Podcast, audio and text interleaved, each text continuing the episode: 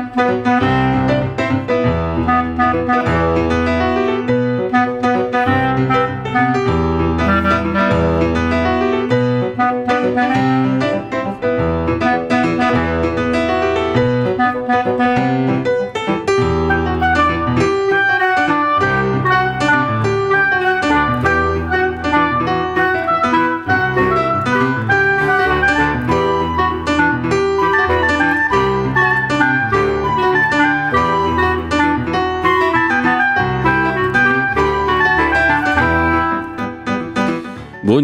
buongiorno ascoltatrici, buongiorno ascoltatori, buon sabato mattina, sono le 9 e un minuto, siete sulle frequenze di Radio Popolare, questa è Itaca, io sono Alessandro Principe, adesso tra pochissimo insieme andremo a vedere i giornali di oggi per la nostra rassegna stampa.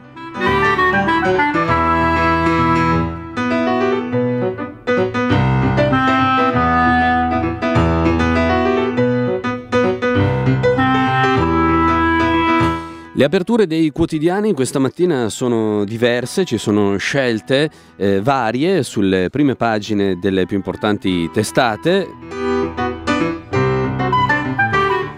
Si va dal Covid all'Europa, all'economia, ma anche all'ambiente, lo vedremo, e il Movimento 5 Stelle che rimane ancora sulle prime pagine dei giornali.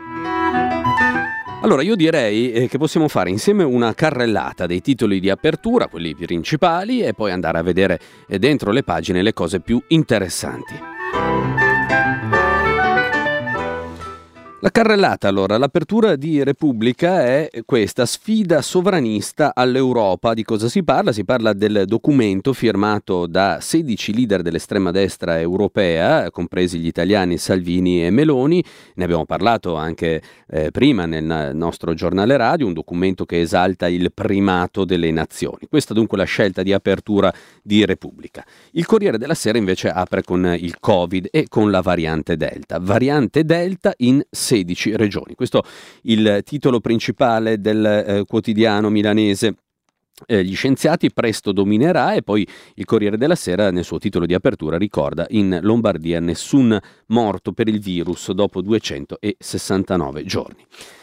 L'apertura della stampa guarda ancora all'Europa, ma con un, con un, tema economico. Le capitali europee sì al recovery italiano. Tutti i paesi hanno approvato il PNR entro il mese i primi fondi, ma i frugali, ricordate i paesi che eh, si opponevano fin da subito al recovery plan, i frugali chiedono regole strette sui debiti. Questa è l'apertura della stampa. Il manifesto invece, dicevamo che c'è anche l'ambiente oggi sulle prime pagine dei nostri quotidiani. Il manifesto apre proprio con questo e apre con il il Canada, una vicenda che eh, stiamo seguendo da diversi giorni. Il titolo di apertura è Si muore di caldo e la foto è una foto veramente spaventosa di incendi che stanno devastando anche la zona del Canada, il nord del Canada, colpito da quel caldo estremo che ha toccato i 50 gradi con eh, molte molte difficoltà e anche delle vittime e adesso appunto il, gli incendi che sono scoppiati nei boschi, nelle foreste attorno. Si muore di caldo, l'apertura del manifesto. Il messaggero invece apre eh, con il Covid, come eh, il Corriere della Sera, e in particolare si focalizza su due regioni, Lazio e Abruzzo, picco variante, il ceppo delta rispettivamente al 35 e al 56%, mentre la media italiana è al 22%. Cosa sta succedendo lo andremo a vedere poi nelle pagine del, eh, del giornale. E poi c'è l'apertura del domani eh, che torna sulla eh, vicenda del carcere di Santa Maria Capo Avetere, pestato a sangue e senza farmaci, così hanno fatto morire Achimi. Il fatto, il fatto quotidiano, rimane ehm, anche lui su questo tema e, e poi però si concentra su Salvini. Eh, Salvini abbracciava i torturatori, grazie. Mattanza in carcere nel 2020, selfie e attacchi ai PM. Questa è l'apertura del fatto quotidiano.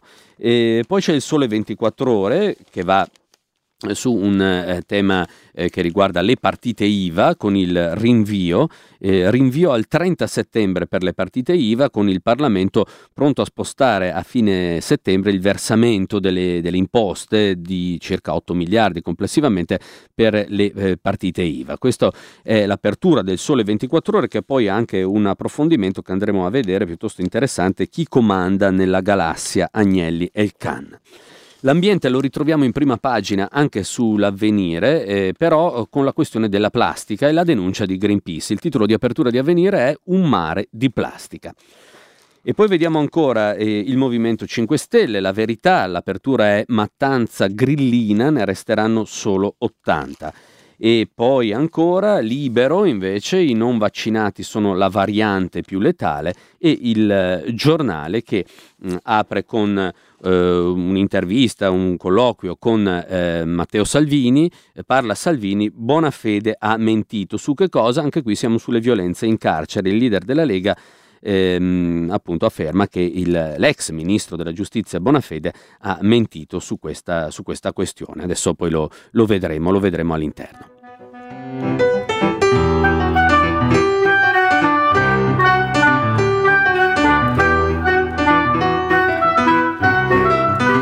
Se queste sono le aperture dei quotidiani, come avete visto, eh, piuttosto varie questa mattina, in questo sabato 3 luglio, ora andiamo invece a vedere all'interno dei giornali quali sono le cose che ci sono sembrate particolarmente interessanti e eh, seguendo alcuni filoni. Il primo è quello eh, del Covid. E qui eh, gli articoli che vi segnalo per cominciare sono quelli di Repubblica che eh, a pagina eh, 9 racconta eh, le vittime del Covid. Il titolo ehm, dell'articolo firmato da Elena Dusi è Tra le vittime del Covid sale la quota dei Novax e scende l'età media. I 213 ricoverati in terapia intensiva e 28 morti attuali hanno un volto diverso rispetto ai mesi scorsi. I vaccini stanno sbarrando molte strade al coronavirus, cambiando il volto dei malati gravi. Gli anziani immunizzati muoiono meno. L'età media dei decessi, che per tutta la pandemia è stata di 82 anni con un picco di 85 a luglio scorso, oggi è scesa a 75 anni, merito della scelta di dare priorità alle età più avanzate per i vaccini, spiega Graziano Onder, epidemiologo dell'Istituto Superiore di Sanità. Il tasso di letalità è un indicatore non del tutto preciso, ma è comunque sceso dal 10% dell'anno scorso al 3%. Le vittime di oggi, aggiunge Mario Tavola, primario di anestesia e rianimazione all'ospedale di Lecco, sono la coda dell'ultima ondata. Molti sono in rianimazione da due o tre mesi, alla fine non ce la fanno, ma l'epidemia nel complesso è in riflusso. Dall'arrivo delle prime fiale, ha calcolato Matteo Villa, ricercatore dell'Istituto per gli Studi di Politica Internazionale, abbiamo avuto 47.500 decessi. Se non ci fosse stato il vaccino ne avremmo registrati circa 70.600, dunque abbiamo salvato più di 23.000 vite. Alcuni canali, continua il, l'articolo di Repubblica, però restano pericolosamente spalancati e al virus non pare vero di infilarcisi. Le persone colpite più duro oggi sono i Novax, gli immigrati irregolari la cui possibilità di scegliere non è nemmeno concessa, gli anziani isolati che nessuno riesce a portare in un hub o quelli molto malati in cui l'infezione rappresenta la goccia che fa traboccare il vaso. C'è infine una piccola percentuale di persone immunocompromesse per una malattia o l'età avanzata che non sviluppa anticorpi nonostante il vaccino. Quello che è stato definito il lungo addio al virus destinato a protrarsi per mesi compare per esempio in tutte le sue sfaccettature nel reparto Covid del Sant'Orsola di Bologna. Dei tre pazienti in terapia intensiva, tutti senza vaccino, uno è un extracomunitario di media età con fattori di rischio, spiega il primario di malattie infettive Pierluigi Viale. Nei letti normali ci sono 15 persone, 5 non vaccinati per scelta e altri 3 immigrati, al momento invisibili per il servizio sanitario e tutti piuttosto giovani.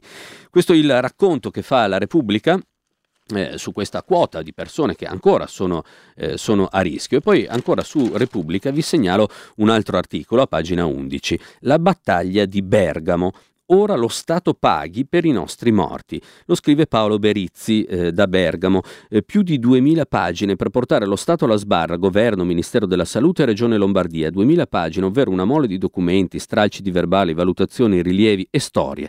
Storie di morti, di Covid. Migliaia di bergamaschi e di bresciani sono stati mandati a morire dalla politica, dalle negligenze, dal malfunzionamento di un sistema che di fronte alla pandemia si è fatto trovare impreparato e non ha saputo proteggere i cittadini parole dei legali che rappresentano 500 familiari di vittime del coronavirus e che, a partire dall'8 luglio a Roma, si giocheranno queste carte nel processo civile per chiedere giustizia sulla strage lombarda, l'ecatombe causata dal virus nelle terre più colpite con epicentro proprio le province di Bergamo e di Brescia. Dunque questo il racconto e anche la notizia che ci dà Repubblica appunto delle carte che vengono portate al eh, processo, al processo che si aprirà nei prossimi giorni. Eh, sempre a proposito di mm, di coronavirus, di Covid, eh, andiamo a vedere il Corriere della Sera. Eccolo qui che a pagina 5, dicevamo prima era l'apertura del Corriere della Sera, la variante Delta, a pagina 5 eh, compare il generale figliolo, c'è una grande foto sua in eh, apertura di pagina ehm, e c'è un virgolettato che dà il titolo dell'articolo firmato da Fabio Savelli. Il piano resta a 500.000 dosi al giorno. Ridurre le somministrazioni quotidiane abbassando lievemente gli obiettivi, soprattutto liberare le agende vaccinali nel caso siano affollate, spostando per le prime dosi gli appuntamenti di un paio di settimane per garantire i richiami e la copertura dei 2,3 milioni di over 60 sfuggiti al momento alla campagna. È l'effetto indiretto di un parziale disallineamento tra le forniture di vaccini e la capacità delle regioni che a giugno ha più volte superato le 600.000 punture al giorno. È il momento di una leggera frenata, senza mettere però in discussione l'obiettivo di fine settembre firmato dal commissario Francesco Figliuolo, cioè l'immunità collettiva all'80%, cioè almeno 43,4 milioni di italiani coperti a ciclo completo. Le consegne dei preparati Pfizer e Moderna toccheranno a luglio i 14,5 milioni di dosi, 800 mila in meno di giugno e quindi il rallentamento della campagna vaccinale, una questione di cui si parla da qualche settimana, sembra concretizzarsi e viene appunto così raccontato e spiegato eh, nell'articolo del, mm, del Corriere della Sera.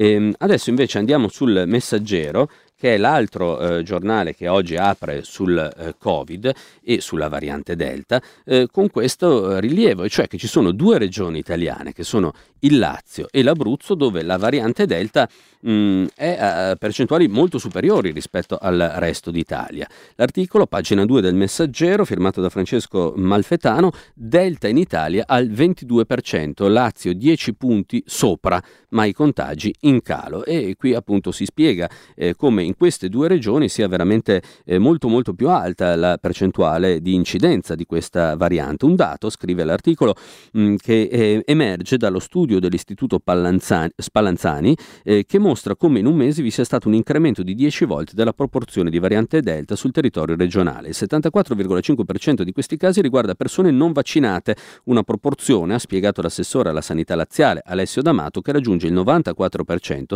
se si aggiungono anche i soggetti vaccinati con una sola dose. Eh, ecco ancora che ritorna il, il tema, la questione, la questione dei non vaccinati.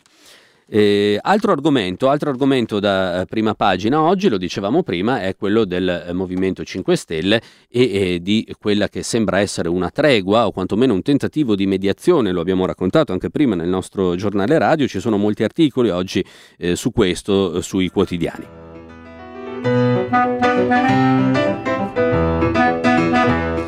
Ma che pensa Conte? Cosa ha in testa Conte in questo momento? Ce lo racconta eh, sulla prima pagina del foglio.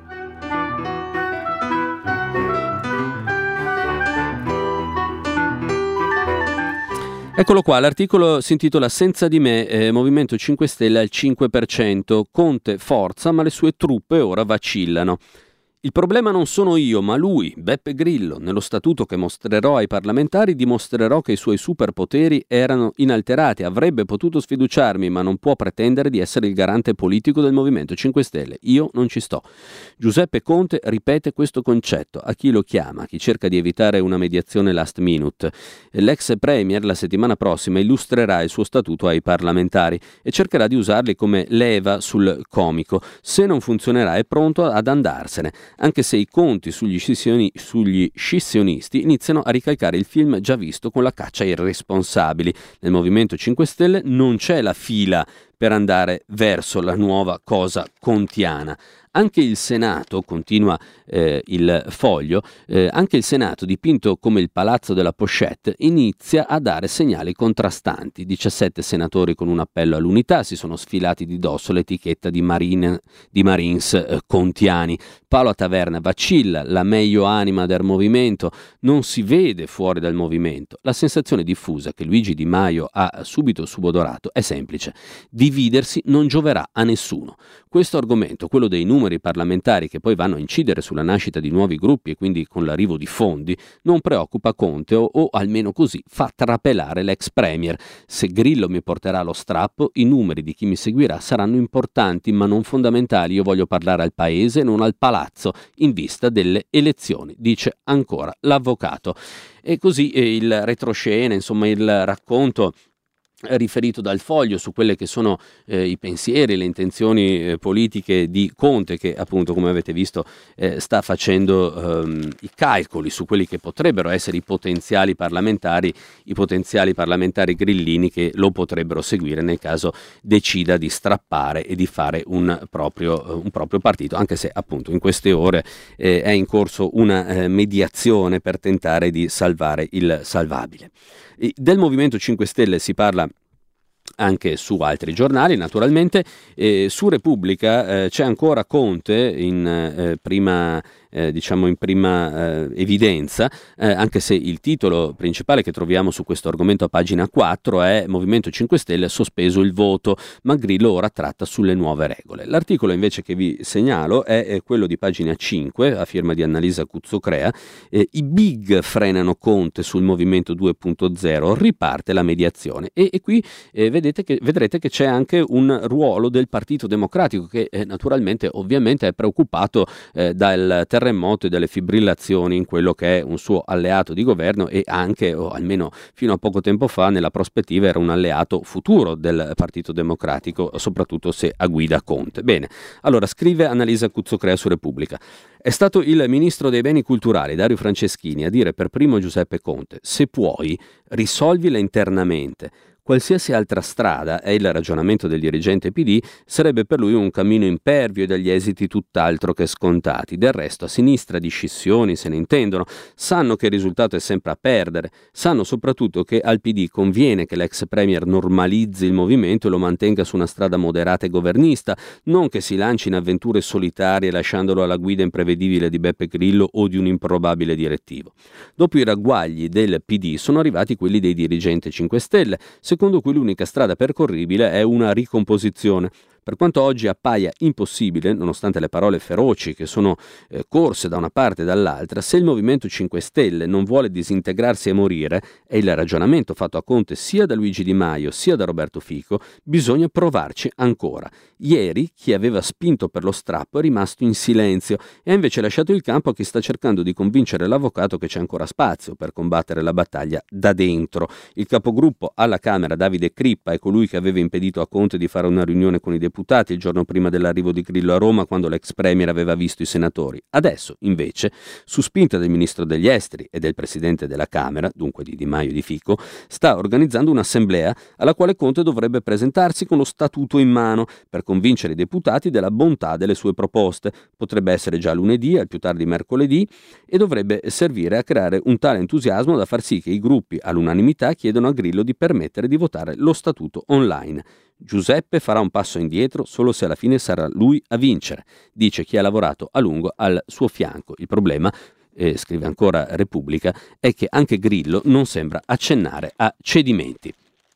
Così dunque eh, su Repubblica che tengo in mano ancora per eh, l'apertura che prima vi ho segnalato eh, per eh, un altro argomento, un altro tema, ne abbiamo parlato anche prima nel nostro giornale radio, e cioè eh, questo documento, documento firmato dai leader dell'estrema destra europea che lo hanno chiamato Carta dei Valori. L'apertura è questa di, di Repubblica, sfida sovranista all'Europa, Salvini e Meloni firmano con altri 14 leader dell'estrema destra una nuova Carta dei Valori. Il documento esalta il primato delle nazioni e Letta accusa Salvini 6 contro Draghi.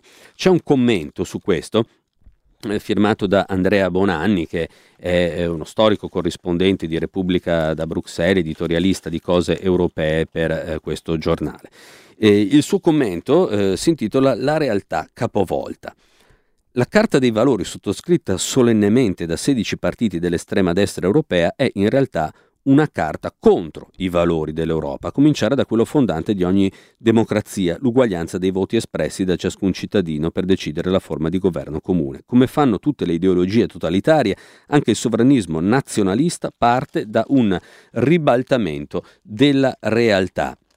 E qual è questo eh, ribaltamento eh, della eh, realtà? Dunque, vediamo che cosa dice Andrea, Andrea Bonanni. Eh, la rimessa in discussione delle libertà religiose e sessuali in nome delle tradizioni cristiane, perfino la negazione delle libertà politiche, se queste osano mettere in forza il primato mistico intangibile della nazione. Sarebbe dunque, eh, scrive Bonanni, eh, un errore gravissimo sottovalutare la portata della carta sovranista, per due ragioni. In primo luogo perché essa potrebbe costituire, anche se sarà difficile, la base per la creazione di un gruppo unico dell'estrema destra al Parlamento europeo, sdoganando con la complicità dei conservatori guidati da Giorgia Meloni anche i partiti più incompatibili con gli ideali democratici europei.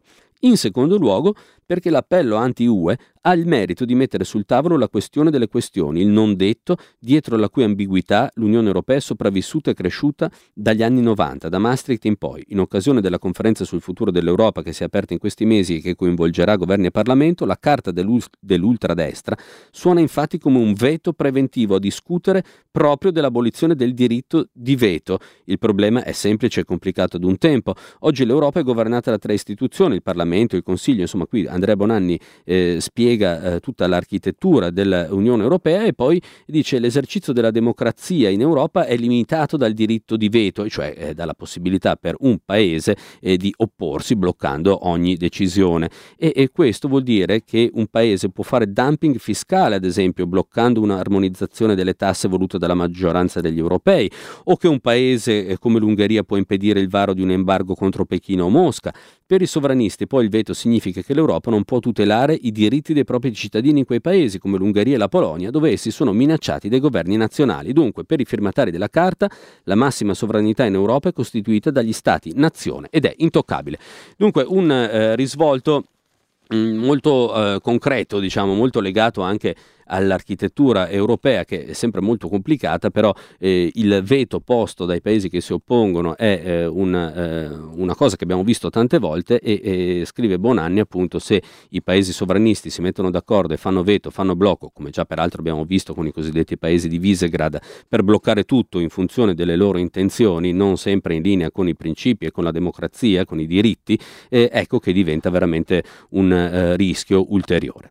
Ehm, sulle prime pagine dei giornali poi c'è ancora la questione del carcere, del, mm, della mattanza del eh, carcere di Santa Maria Capua Vetere, ci sono ancora dei eh, quotidiani che eh, ne, parlano, ne parlano diffusamente. Siete su Radio Popolare, sono le 9.23 minuti, questa è Iteca, la rassegna stampa di oggi.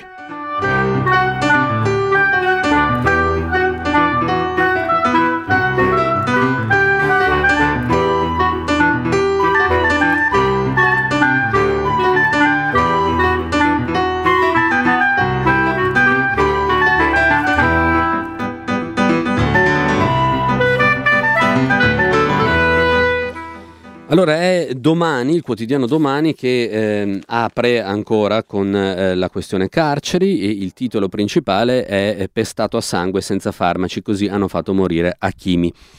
I video dei pestaggi eh, commessi nel carcere di Santa Maria Capua Vetere documentano eh, solo una parte delle violenze da parte degli agenti, scrivono Federico Marconi e Nello Trocchia.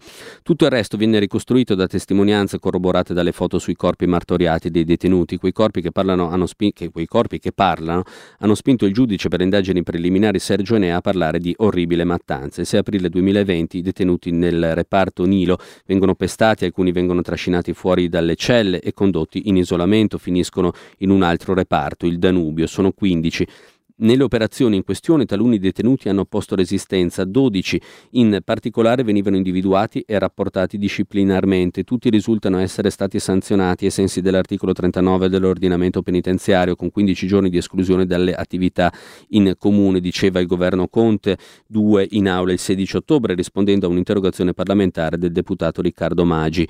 Pochi giorni prima, domani aveva scritto che un detenuto affetto da patologie invece era stato picchiato, messo in isolamento e dopo un mese era morto. Di chi si sta parlando? Quel detenuto si chiama Lamine Hakimi e scorrendo le migliaia di pagine dell'inchiesta si può ricostruire il mese che lo ha portato alla morte. Hakimi, secondo la Procura di Santa Maria Capua Vetere, non doveva andare in isolamento e soprattutto in quei giorni non ha ricevuto i farmaci per curare la malattia da cui era affetto. Sempre secondo la pubblica accusa, per mandare i detenuti in isolamento è stata redatta una falsa informativa, falsi atti pubblici che dovevano giustificare le violenze commesse il 6 aprile. Per questo vengono contestati i reati di falso e calunnia a vari agenti.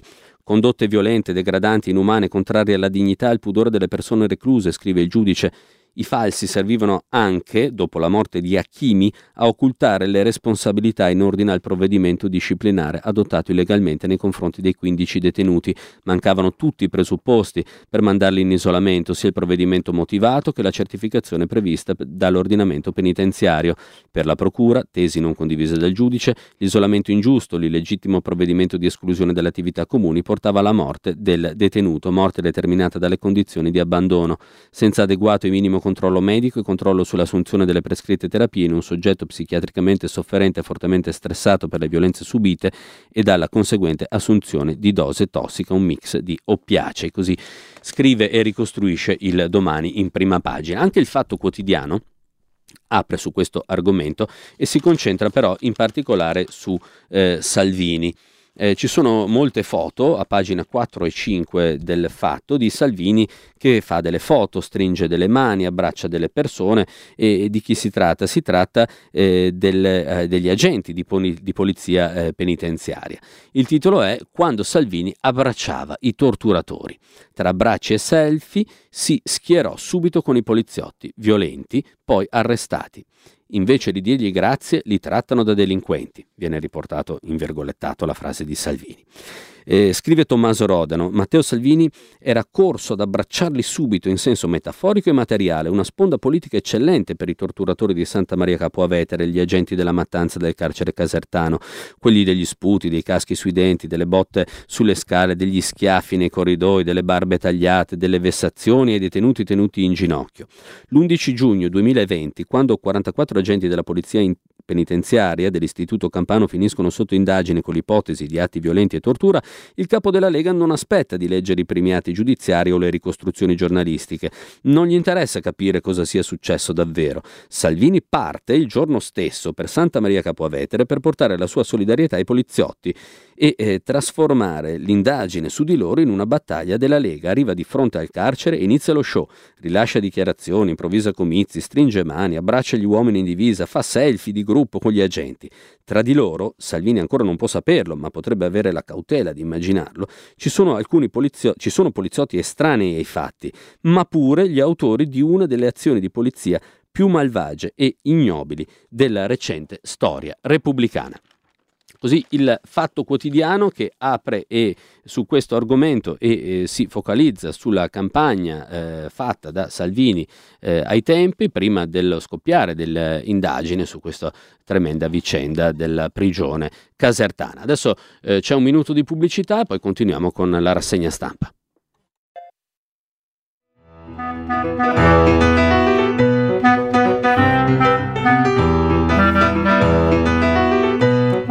Radio Popolare sono le nove e mezza, ancora a tutte e a tutti una buona giornata, buon sabato mattina, sabato 3 luglio.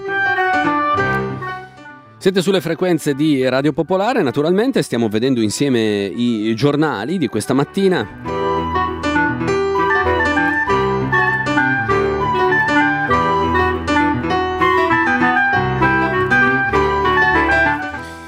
Ce ne sono due che decidono di aprire su temi eh, ambientali.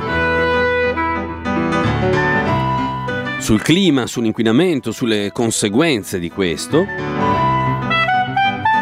Il primo è il manifesto Si muore di caldo, è il titolo principale con una grande foto che viene dal Canada eh, e che documenta, eh, ritrae i roghi che adesso stanno scoppiando in quella parte del Canada, del nord del Canada, eh, sottoposta a questa eh, tremenda bolla di calore con le temperature eh, fino a 50 gradi, insomma che sta causando ovviamente molti problemi, adesso anche quello degli incendi. A pagina 2 e 3 eh, si occupa di questo il manifesto, ma se ne occupa inserendolo in una serie di articoli che toccano diversi punti, diverse questioni della questione questione climatica. La prima segnalazione eh, che vi faccio è un'intervista a Federico Grazzini, meteorologo, eh, intitolata L'equilibrio della Terra si sta alterando pericolosamente. Non a caso c'è una fotografia eh, che solo apparentemente è opposta al caldo e agli incendi ed è un'alluvione avvenuta ad Anam in Amazzonia. Si vedono le persone sulle barche eh, nelle vie di una città eh, sommersa, sommersa dall'acqua. Eh, dunque, eh, chiede Linda Maggiori a Federico Grazzini, meteorologo, caldo estremo che sfiora i 50 gradi in Canada. Siamo in una fase di accelerazione del riscaldamento globale. L'ondata di calore sugli Stati Uniti nord-occidentali e sul Canada è qualcosa di particolarmente eccezionale che lascia letteralmente interdetti noi meteorologi. Si tratta di 10 gradi in più rispetto ai precedenti record, cioè ai valori massimi raggiunti negli ultimi cent'anni e 20 in più rispetto alle medie e alla climatologia, qualcosa di incredibile. Domenica scorsa si è registrato 46.6 eh, gradi centigradi, record che ha battuto di 6 gradi e mezzo il precedente che resisteva dal 2008. Questo è accaduto non solo in una particolare stazione meteorologica, ma in generale in tutta la vasta provincia della British Columbia. I modelli numerici lo avevano previsto con molti giorni di anticipo e se i modelli hanno avuto ragione sulla previsione di un fenomeno così estremo e diverso da quelli accaduti in passato, viene da pensare che gli scenari a lungo termine non promettano nulla di buono. Ci sono tutta una serie di indicatori che il riscaldamento globale stia accelerando. Il motivo è che il bilancio energetico della Terra si sta alterando pericolosamente, trattenendo sempre più calore, come dimostrato recentemente da un gruppo di ricercatori della NOAA che hanno individuato un raddoppio di questo sbilancio tra il 2005 e il 2019. Siamo sempre più vicini al punto di non ritorno, chiede ancora la giornalista del manifesto. Questi dati allarmanti devono creare un panico attivo, lo definisce il meteorologo, che stimoli l'azione, che non ci porti alla rassegnazione. Non possiamo permetterci di abbandonare la speranza e la volontà di agire rapidamente. La ritrosia e i tentennamenti dei politici per motivi economici, per non far retrocedere l'economia, sono inaccettabili. Bisogna far comprendere che le vecchie economie basate sul fossile, sul consumo infinito, saranno comunque distrutte mh, mm, perché insostenibili. Nella sua tesi Extreme Precipitation in Northern Italy, eh, insomma una tesi che riguarda le precipitazioni estreme, le cosiddette bombe d'acqua, no? vengono, vengono, chiamate in gergo, nel nord Italia, parla di piogge e venti estremi. Sono l'altra faccia delle ondate di calore che stiamo vivendo in questi giorni. Certamente, risponde lui, se l'atmosfera si scalda, aumenta il vapore acqueo che può contenere quindi le precipitazioni ehm, e quindi le precipitazioni dove si verificheranno saranno più intense. Riscaldandosi molto velocemente, infatti, le zone secche diventeranno sempre più secche ed estese per effetto della probabile espansione delle zone di alta pressione subtropicali. Anche il Mediterraneo rischia questa sorte. Così il meteorologo Federico Grazzini sul manifesto, che poi, come dicevo, inserisce l'intervista in una serie di pezzi che riguardano l'emergenza climatica. Uno di questi, a pagina 2, a firma di Stella Levantesi, ehm, si intitola così tutte le grandi manovre di Exxon contro il clima e contro gli scienziati. Di che si tratta? Un funzionario di ExxonMobil ha eh, rivelato che la compagnia fa lobbying per bloccare le politiche climatiche statunitensi. Non è una novità, ma questa volta c'è un video e la conferma che il negazionismo dell'azienda e più in generale del settore fossile non riguarda solo il passato. Alcuni giornalisti sono andati sotto copertura fingendosi cacciatori di teste per assumere un lobbista della Exxon, Keith McCoy, per conto di un cliente. È la più recente inchiesta della piattaforma investigativa di Greenpeace UK ehm, che mostra come la ExxonMobil continua ancora oggi a ostacolare l'azione per il clima attraverso il lobbying a livello governativo. Nell'intervista video McCoy riconosce che la Exxon ha combattuto segretamente e aggressivamente contro le politiche climatiche attraverso gruppi di facciata e quello che viene chiamato dark money, il flusso di denaro oscuro a organizzazioni che agiscono sotto traccia. Inoltre, dice McCoy, la Exxon ha lavorato per screditare la scienza che collega il cambiamento climatico ai combustibili fossili e conferma con nomi e cognomi che i senatori che la compagnia recluta non sono solo repubblicani. Secondo McCoy, poi, la compagnia sostiene pubblicamente una carbon tax perché comunque non avrebbe mai abbastanza sostegno politico per passare. Insomma, ci sono tutti i dettagli a pagina 2 del manifesto di questa inchiesta, di questo lavoro di Greenpeace, un lavoro denuncia, un'inchiesta di denuncia eh, sulla lobbying eh, della Exxon.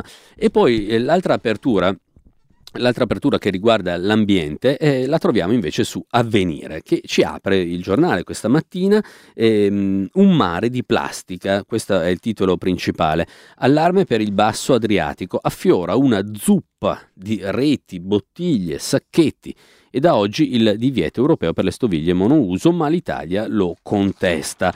Vediamo allora di eh, che cosa si tratta. Siamo qui a pagina 4 del eh, manifesto, ci sono eh, delle fotografie, ce n'è una eh, impressionante con questa zuppa, davvero questo eh, strato diciamo di plastica, di bottiglie, altre schifezze eh, sul mare, piccole isole galleggianti vere e proprie. Eh, scrive Daniela Fassini su Avvenire. Eh, reti tubolari, resti di piccole plastiche invadono il nostro mare, in particolare l'Adriatico, all'altezza del Gargano. Una zuppa di plastica che nessuno vorrebbe mai incontrare e invece è così, anche in quelle località più protette, come appunto le isole Tremiti o il nord della Puglia ci eh, siamo imbattuti in uno scenario scioccante con enormi eh, quantità di rifiuti, racconta Giuseppe Ungherese, responsabile di Greenpeace Italia. A poche ore dall'entrata in vigore della direttiva europea che blocca la vendita di materiale di plastica monouso, la campagna Difendiamo il mare dell'Associazione Ambientalista lungo il mare Adriatico denuncia ancora una volta l'inquinamento dei nostri mari. Abbiamo rilevato picchi di contaminazione nella zona della laguna eh, di Lesine e Varano, prosegue Ungherese, proprio in questa area dell'Adriatico dove per via della corrente marina caratterizzata da un grande vortice in senso antiorario dai Balcani verso l'Italia, l'inquinamento da plastica è particolarmente rilevante. Si tratta soprattutto di rifiuti riconducibili all'attività della pesca, che insieme alla plastica monouso la fanno da padrone nei nostri mari, non solo acque, nelle acque ma anche sulle spiagge. Lo scopo della spedizione di ricerca Difendiamo il mare, partita lo scorso 29 giugno lungo il mare Adriatico centro-meridionale, è quello di valutare eh, la eh, presenza eh, e la distribuzione delle microplastiche eh, nella colonna d'acqua a differenti profondità e negli organismi marini che vengono pescati e finiscono sul bancone del pesce. E così eh, questo racconto anche delle inchieste, dell'operazione eh, fatta, mh, mm, fatta dalla, dalla, ONG ambientalista e poi eh, sempre a venire, eh, lo diceva prima nel titolo, da oggi operativa la misura per ridurre il materiale monouso, la plastica monouso, lo stop indigesto imposto dalla UE. L'Italia mette in salvo le stoviglie biodegradabili e chiede una revisione della direttiva.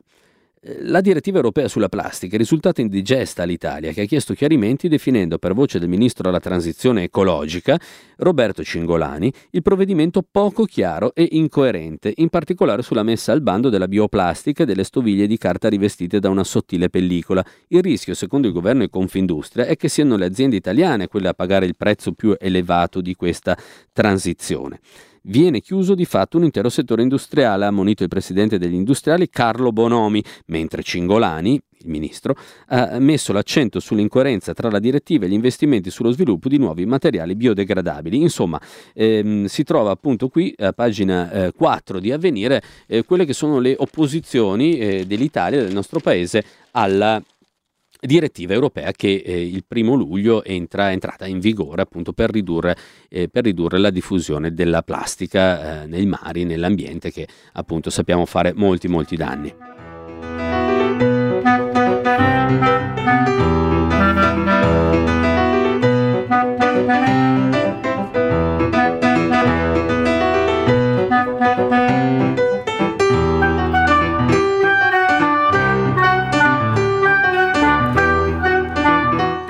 Sono le 9.40, siete su Radio Popolare, questa è la rassegna stampa di eh, sabato 3 luglio.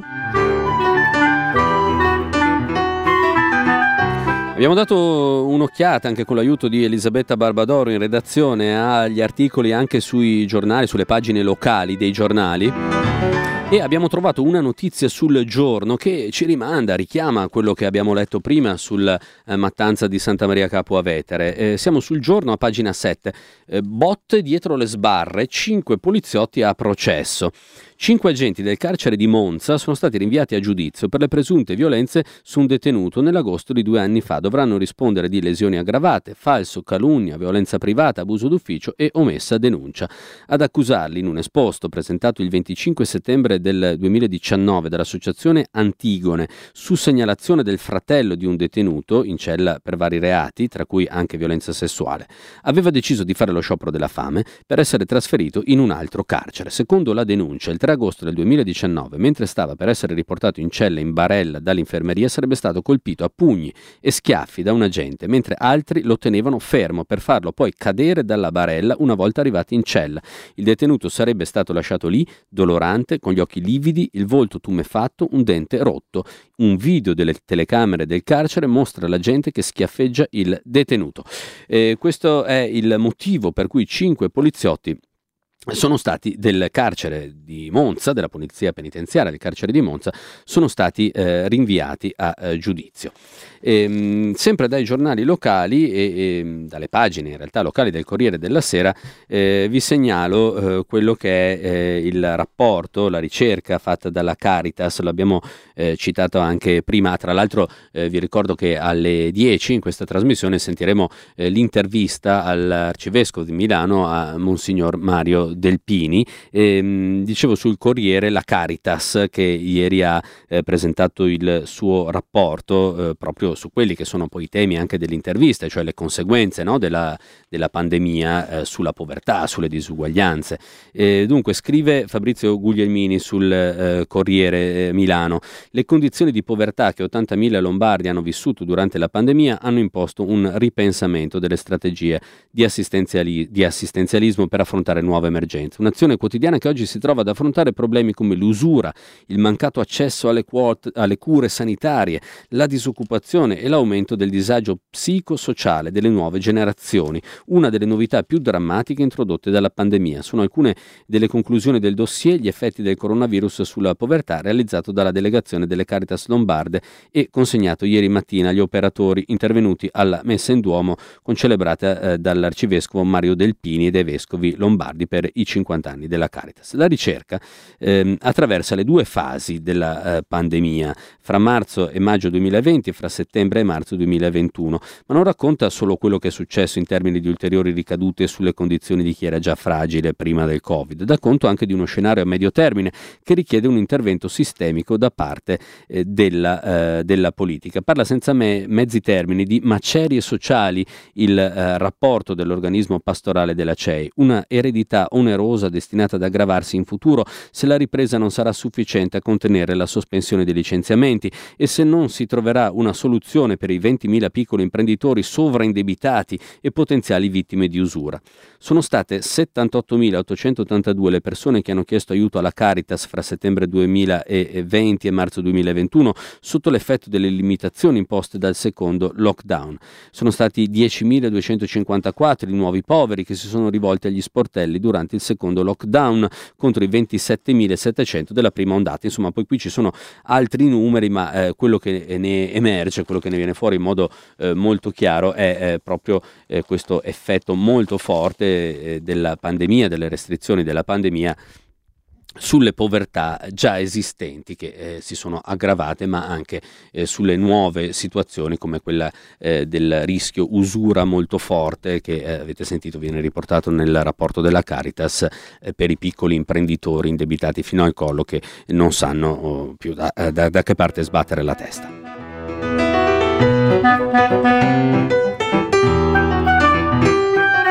E di partite IVA parla il Sole 24 ore nella sua apertura con il rinvio al 30 settembre, o meglio, non ancora deciso, Parlamento pronto a spostare al 30 settembre il versamento di 8 miliardi di imposte per le partite IVA sottoposte alle pagelle fiscali.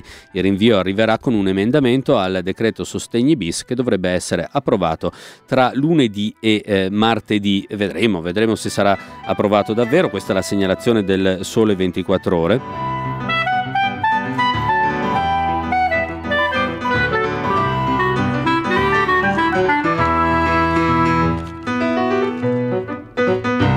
Da cui però vi volevo segnalare anche un'inchiesta eh, intitolata Galassia, Agnelli e Elkan, ecco i nuovi equilibri fra John, Lapo e Ginevra. C'è una grande foto dei tre fratelli, Ginevra, John, eh, Lapo e Elkan. Eh, perché se ne occupa il Sole 24 Ore? Perché ehm, scrive depositato l'atto che fissa i pesi eh, nella società Dicembre, azionista principale dell'impero di famiglia, all'amministratore delegato di Exor il 60%, ai fratelli 20% ciascuno. Scrive Marigia Man- Mangano, Mangano, mi scuso, non lo so.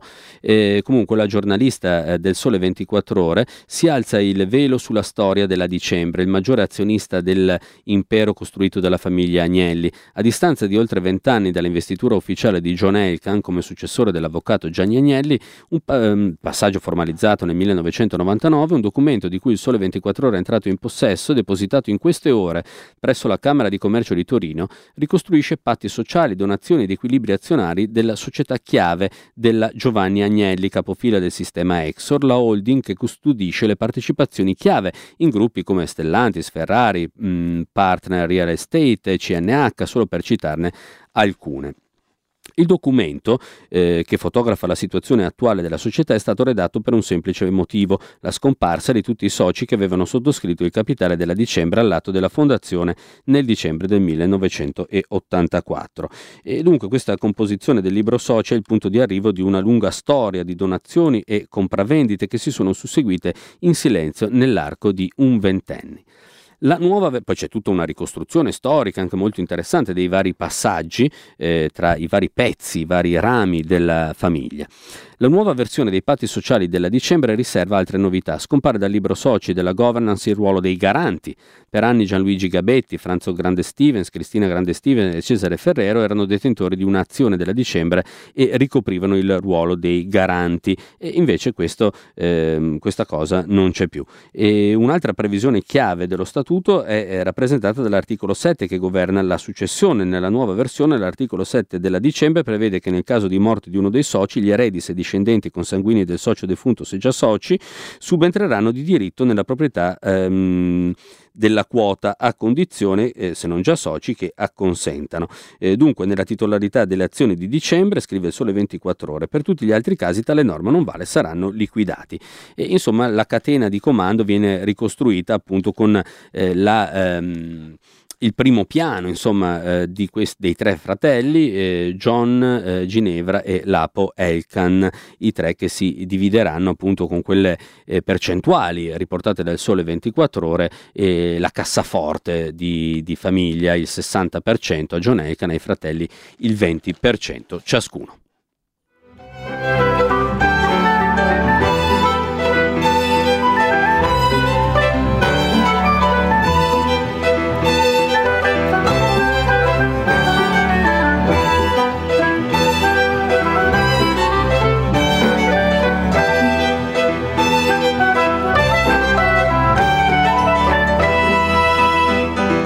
Naturalmente sulle prime pagine dei giornali c'è anche la, mm, c'è la partita, c'è la partita dell'Italia per forza naturalmente con la vittoria ai quarti di finale per 2-1 contro il Belgio, una vittoria eh, tutto sommato inaspettata dato che il Belgio veniva dato per eh, favorito. E adesso l'Italia va in semifinale contro la Spagna ehm, che eh, si è qualificata anche lei e quindi martedì ci sarà la semifinale Italia-Spagna, eh, la semifinale degli europei sarà allo stadio di eh, Wembley. E, e, naturalmente appunto su molte prime pagine ci sono foto celebrative fe- che festeggiano la vittoria, ad esempio sulla stampa, in realtà è quasi un'apertura quella della stampa, anche se poi il titolo principale eh, riguarda un altro argomento, quello del recovery plan, ma c'è una grande foto in alto eh, con gli azzurri che si abbracciano e Donnarumma che si lancia sul gruppo ad abbracciarli tutti che festeggiano alla fine della partita. Il titolo è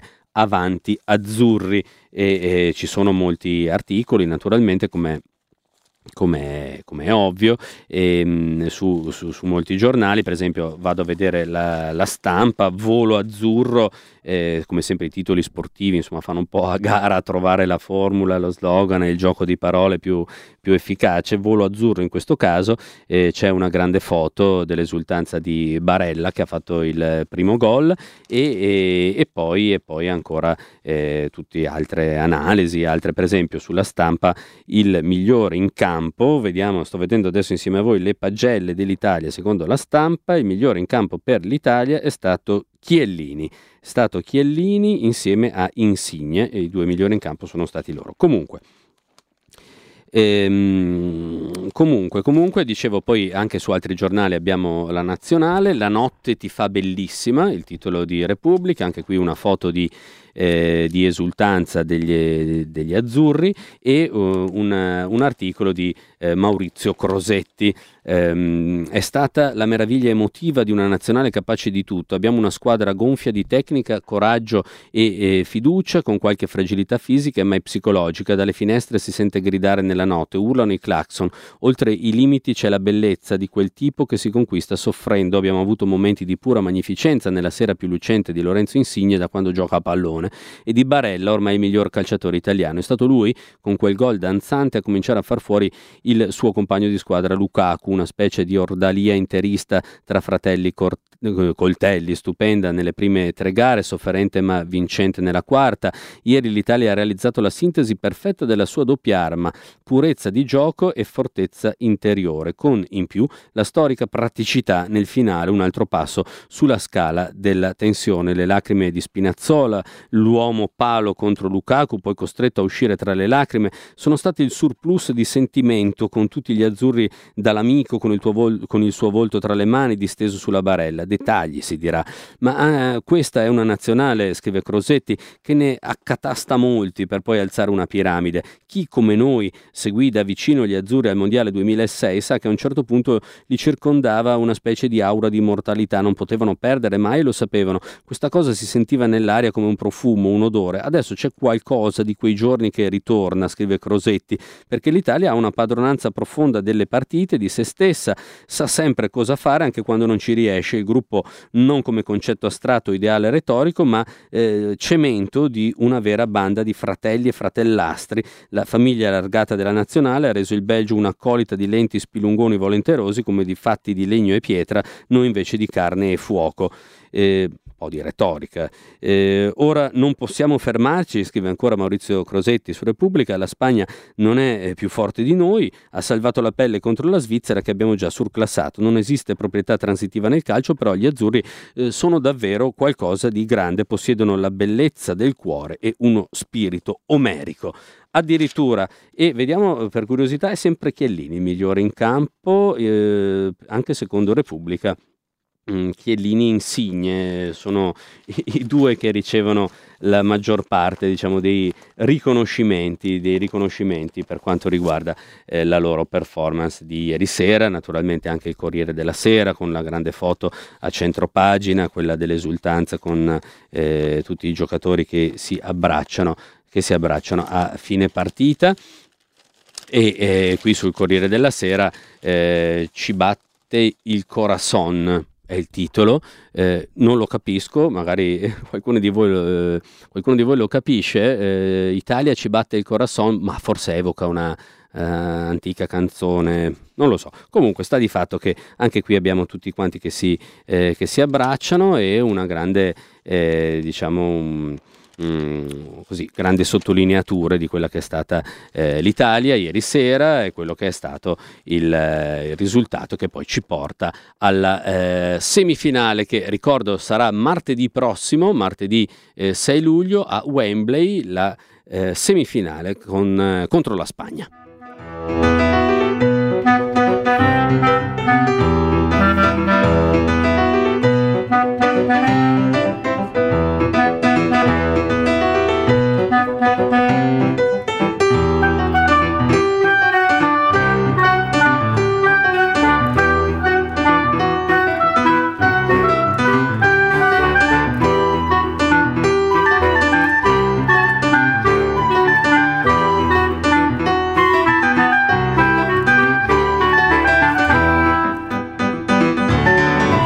Allora, versione al momento più accreditata qui in redazione del perché ci batte il corazon, perché giochiamo contro la Spagna. Beh, era, era semplice, in effetti, potrebbe essere proprio questa la chiave di lettura, no? Visto che andiamo contro gli spagnoli.